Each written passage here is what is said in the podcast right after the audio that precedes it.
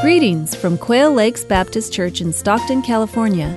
Thank you for your interest in our downloadable messages. Our more recent teachings, such as Pastor Mark's current sermon series, are always available on iTunes. However, for a more comprehensive offering of Quail's Bible based teachings from Pastor Mark and others, we offer an extensive archive of downloadable sermon MP3s on our website, as well as information on our fellowship and our ministries. Please visit us online at www.qlbc.org.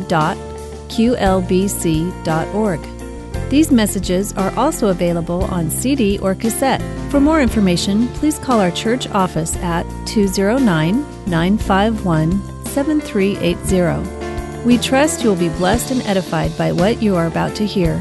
Thank you for listening.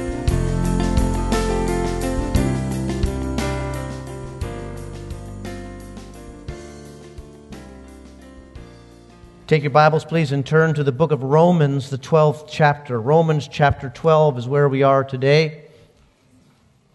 We begin a short series that'll take us a few weeks just to dig into this chapter, Romans chapter 12. Here's the key concept this morning we are to be transformed by Christ. Transformed by Christ. While you're finding Romans chapter 12, let me set the stage for you. The book of Romans is Paul's theological manifesto. He writes this letter to the Christians in Rome, and it's ground zero for the understanding of the theology that will propel his ministry forward. He writes uh, this letter to the Romans while he's in Corinth during his third missionary journey, which puts it around the year AD 57.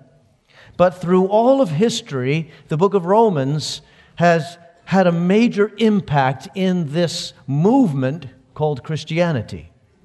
Back in AD 386, Augustine was under conviction of the Spirit because of the sexually promiscuous life he was living. He knew he shouldn't be living like that, and, and it was tearing him up, up inside. And he picked up his Bible and he read Romans chapter uh, 13, verse 13 and 14, where it says, Let us behave decently as in the daytime, not in orgies and drunkenness, not in sexual immorality and debauchery, not in dissension and jealousy. Rather, clothe yourselves with the Lord Jesus Christ Christ and do not think about how to gratify the sinful, uh, the desires of the sinful nature. And it is those verses that pierced his heart and turned him towards a full commitment to Jesus as his Lord.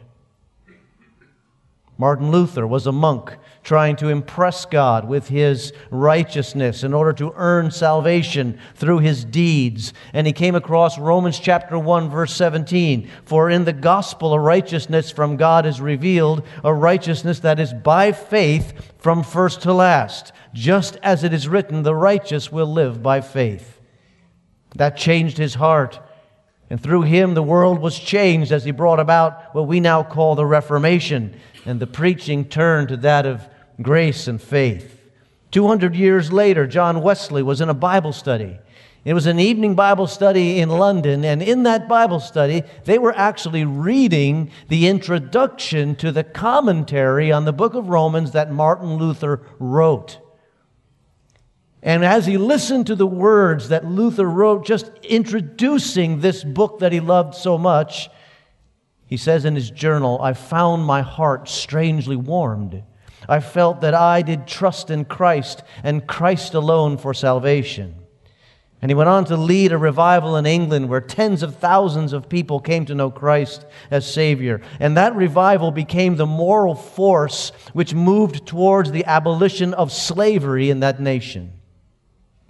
Add to that untold thousands of people who have said yes to salvation through Jesus Christ through the use of the five verse chain called the Romans Road, which clearly explains, just moving from verse to verse, our problem and God's solution. But I consider Romans chapter 12 to be the high point, if you will, of this great book.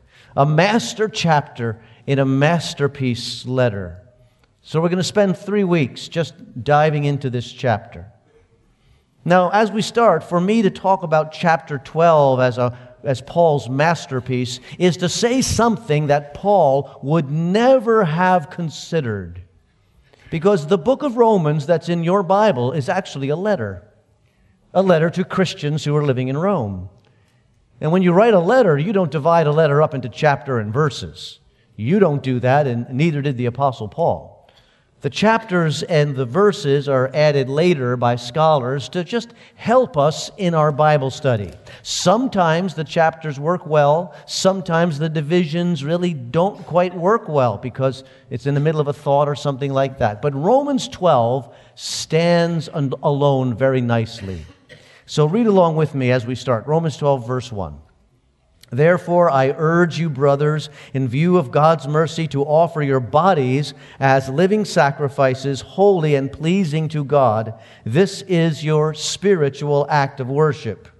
Do not conform any longer to the pattern of this world, but be transformed by the renewing of your mind. Then you will be able to test and approve what God's will is his good, pleasing, and perfect will. He starts by saying, present your body. And when he talks about the body there, he's emphasizing that in a sense to illustrate the whole person. Give all of who you are in an obvious fashion, in a fashion that can be seen over to God. It's almost like he's saying, stretch yourself out on that altar so that it's illustrating that you are a sacrifice. And the motive for doing this is in so doing, you are reacting to the mercy that you've experienced in Jesus Christ. In fact, the word mercy there is actually plural. Some of your translations will say mercies. It's better. Because he's not only pointing towards the cross, although he's primarily saying that's where mercy is illustrated, but he's also remembering that we experience God's mercies all the time, every day in an ongoing fashion. Paul is saying, keep mercy in mind because you don't deserve the hope that you have. You don't deserve the forgiveness that is yours. You don't deserve the ongoing assistance that you receive from the Almighty when He's involved in your life as you are a Christ follower. You don't deserve that. It is God's mercy. And in reaction, in response to the mercy, present yourselves as a sacrifice. That's the proper response. Now, I want you to see that that would be an interesting twist for a Roman in the first century to read. Present yourself as a sacrifice in response to mercy, because it's backwards. In their society, in the pagan world, you, you gave the sacrifice to gain mercy. Okay? So I'm going sac- I'm going to make a sacrifice so that the crops come in. I'm going to make a sacrifice so that we win the war. I'm going to make a sacrifice so that this project that I'm involved in goes successfully for me. I want God, the gods, to be merciful, so I'm going to do this sacrifice. And Paul is saying, no, no, for those of you who are following Christ, it goes the other way around. You have already received mercy. Now, sacri- make a sacrifice in response, and it's yourself, and it is your reasonable act of worship. But there's something else that would have tripped them up. He says, I want you to present your body as a living sacrifice. You see, sacrifices die, sacrifices don't live. And there is something embedded in this thought that is meant to die. When you present yourself as a living sacrifice to God, something is meant to, to die. And what is meant to die is the life you would have lived outside of Jesus Christ. That is meant to die. But you yourself are meant to go on living in a radical life of obedience. He's saying, send your life in a new direction. And in this direction, it looks like you're sacrificing yourself to God. Present your bodies living sacrifices, wholly pleasing to God. And he emphasizes this, this, this physicality to it because he wants us to recognize that this is your ordinary life. Present yourself every day, not just Sundays, all the time, in a tangible sense. The message is a paraphrase of the New Testament, and the message um, writes it this way Take your everyday, ordinary life, your sleeping, eating, going to work, and walking around life, and place it before God as an offering. So, why is that important? It's important because we need to guard against a very ancient but once again popular way of false thinking. And that way says this really, it's my intentions that matter most. I mean, after all, I'm a, I'm a spiritual person. And that means that there's something in me that vibrates towards spiritual things. So, you know, I intend to obey, I intend the best. Uh, it's just on the inside, I have all those hopes and intentions, but it's on the outside that I'm disobedient. I mean, I don't mean to cheat on my taxes. I don't mean to pad my expense account. I don't mean to look lustfully at that woman. I don't mean to desire with envy other people's stuff. The real me, the inner me, is filled with good intentions. And isn't that what really counts? And Paul is saying if you're a follower of Jesus Christ, you have to move beyond your intentions. The change that God wants to work in your life, it starts on the inside, but it must work its way to the outside in the way that you live all the time and it must look like obedience. Jesus said, By their fruit you will know them. Obedience is seen on the outside. So then the question is well, what does obedience look like on the outside? And we read on in verse 2. It looks like you being a nonconformist. Do not conform any longer to the pattern of this world. What you believe must influence how you behave. And we live in a world that doesn't value the things of God, doesn't look to the Word of God, doesn't care about the principles of God. But you who do, when you do, you will stand out. It's interesting, the word that's translated world there is most often in the Bible translated age. Age. So he's really kind of saying this don't fit in to your time and place. Don't fit in to what's going on around you here and now. Be a nonconformist. Stand out. But as soon as I say that, I remind myself that's hard. It's hard. I don't know if you remember the TV show Candid Camera. There was an episode of Candid Camera that, I mean, I just remembered this episode. It was classic. It was entitled Face the Rear. And what it was, was they set up a camera and they had a victim. And the victim was a guy who got onto the elevator and he waited for the doors to close. What he didn't know was, as he was waiting, three actors got on the elevator with him, and instead of facing the front of the elevator like everybody does, right, they, turned, they faced the back of the elevator. And he's looking at these guys facing the back of the elevator, you know, obviously doesn't quite know what to do. Then a fourth person gets on. He too faces the back of the elevator. And as the doors are closing, you see this guy turn and face the back of the elevator. So, you know, maybe they know something I don't know. I mean, what's, what's this all about, right?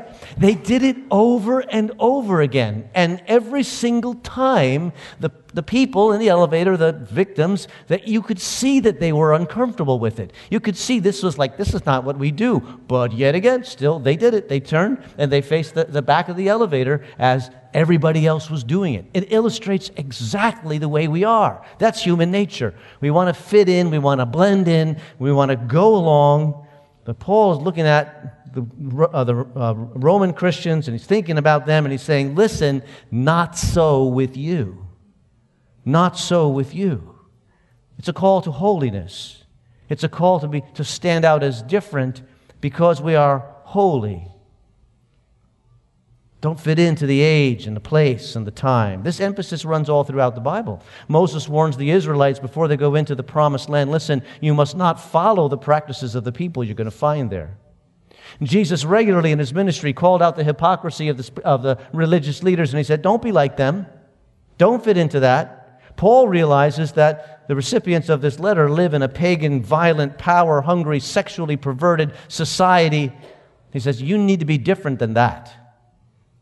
It needs to be radical obedience. Radical obedience, which causes you to stand out as a nonconformist. And the only way you're going to get that is if you experience something different in your mind. Read on. But be transformed by the renewing of your mind. Mind renewal is what is called for if we're going to live this nonconformist life. Why is that? Because you become what dominates your thinking.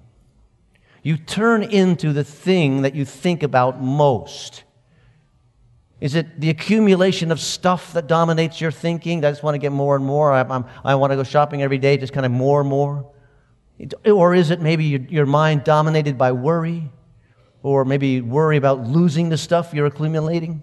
Is your mind dominated by plans for pleasure, only just thinking about the next vacation, the next recreation thing we're doing? Or maybe your mind is dominated by lust or sensuality or greed. It could be as simple as your mind dominated by trivial pop stuff, you know, the latest fad, the latest movie, the latest song, whatever's in.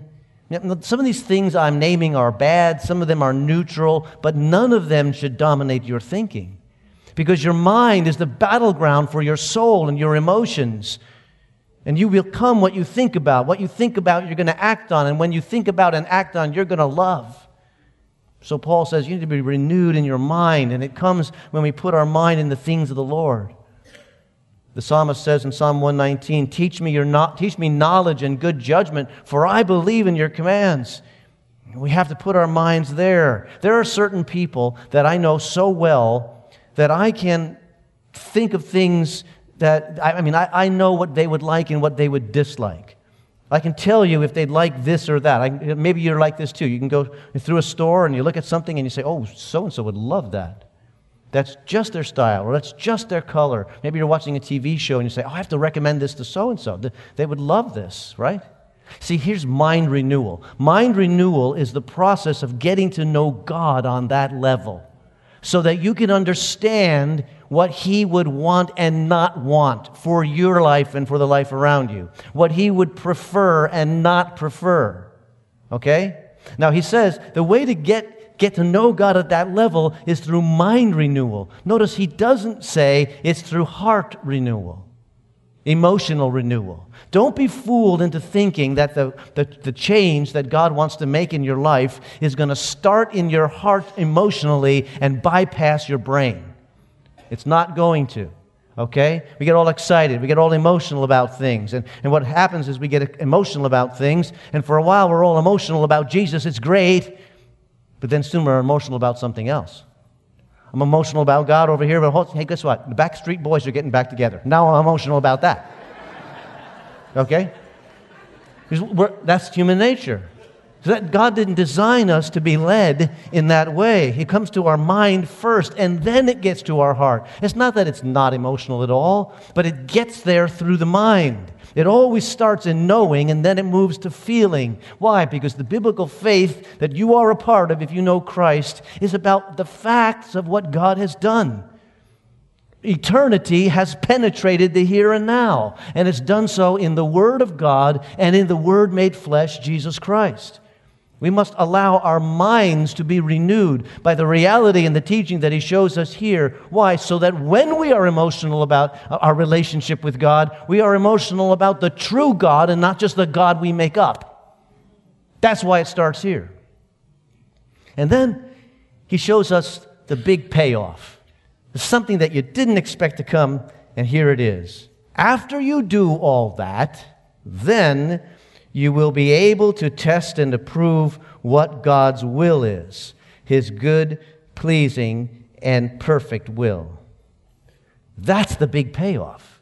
And that's the conclusion that first time I ever read this, I didn't see that coming. That's where all this is leading. When you give yourself totally to God, allow mind renewal to take place, then you will be able to understand God's will for your life. And you will be able, implied, to desire that will and to follow it. Now, that's a bold promise, and especially so since the way he explains God's will for you. It is good, it is pleasing, and it is perfect. But here's the point God's will will never seem right to us as long as we're thinking the way the world thinks. God's will will never seem right to us as long as we're running after the pleasures of the world and exactly following the priorities of those who don't have Christ as their Savior. As long as you think that your faith as a Christian is great for getting you into heaven, but it somewhat gets in the way of you having fun here and now, You're never going to get, grab hold of God's will for you because what He's saying will seem like foolishness, even if you're inside the kingdom. See what I'm saying? Oh, I wouldn't go that far. Well, I'm not going to get all, you know, so bought in. I mean, I'm a Christian, but let's, you know, keep a balance here. No, there's no balance. He's saying, be a living sacrifice. Lay it all out. Live for God. But when we are transformed by that and continuing to be transformed, we'll be able to see His will and we'll see the will as wonderful. There is a logic that he's giving us here. And I want to work the logic back for you, okay? Starting from the conclusion and then working back the steps that he's given us. Number one, God's will for you is good and pleasing and perfect. So it's worth finding. Go back a step. There is a way for you to know it. Go back a step. The way involves transformation away from worldly things. Go back a step. This transformation always happens by mind renewal. Go back a step. All of this comes as we see ourselves as totally given over to God, a living sacrifice. Go back a step. That is what God says is reasonable in light of the mercy that you've received. That's the logic. And then you say to yourself, well, if, oh, if God's will is so good and pleasing, why does He make it so hard to find? Wouldn't it be better if He just kind of made it like a spiritual GPS? I'll put in my coordinates, and it says, please follow the highlighted route for your life. Wouldn't that be great? God could have contrived a system like that, but He didn't because He knows us and He knows that what we gain too easily, we value too lightly. We must not value lightly God's will of God, I mean, the, the will of God. He says to us, Look, your discernment, when you find it, it leads to delight. It doesn't mean that every moment of your life is going to be bliss. Paul suffered for Jesus, but it does mean this. In the center of God's will for your life, there is a joy that cannot be explained by any other thing. It's unlike any other experience. And you'll be connected to what is good and you'll be participating in what is perfect. Ultimately, it will be pleasing. Why? Because God's will for you is always shaped by God's love for you. God's will for you is always shaped by God's love for you. He does not want to make you miserable, He wants to make you holy. His will for you is shaped by love. So be transformed by mind renewal. Find yourself in the center of God's perfect will because there it is good, it is pleasing, and it is perfect. Lord Jesus, thank you for the way you work in our lives. Thank you for the grace that we experience and for ongoing transformation. We find the word new over and over again in the teaching of the gospel because we are transformed into something that we didn't used to be, but now we are new in Christ. Help us to keep that going by your power. Enable us to be surrendered to you, we pray. In your name we ask it. Amen. Amen. If you know this song, please sing along with me as we just offer ourselves as a vessel to the Lord to be used for his glory.